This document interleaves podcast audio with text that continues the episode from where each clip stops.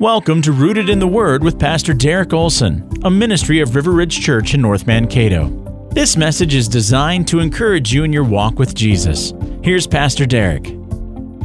In Revelation 21, we get a glimpse of what eternity will be like with God in glory. In verses 3 and 4, it tells us, and I heard a loud voice from the throne saying, Behold, the dwelling place of God is with man. He will dwell with them, and they will be his people, and God himself will be with them as their God. He will wipe away every tear from their eyes, and death shall be no more. Neither shall there be mourning, nor crying, nor pain any more, for the former things have passed away.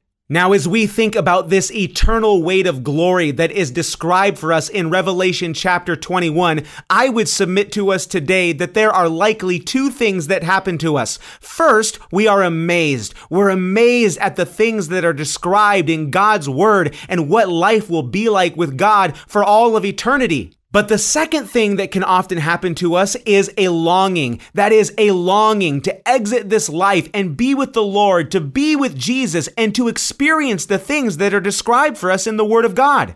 Now, friends, just because eternity with the Lord Jesus Christ is better than we can even imagine does not mean that we should give up living in the present. You see, the Christian life, according to the Bible, knows nothing of wasting our days, but instead, God's Word calls us to eagerly and energetically live for the glory of God alone.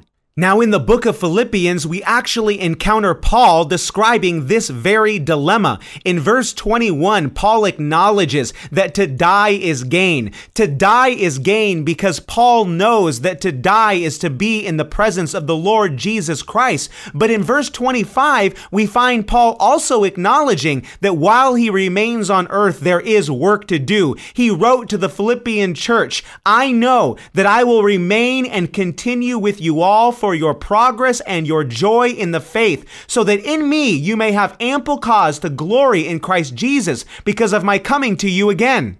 You see, friends, what we find here is that Paul is living his life to the glory of God. He isn't living to advance only his comfort, his safety, or even his popularity. No, Paul is all about living to advance the kingdom of God by making disciples of the Lord Jesus Christ.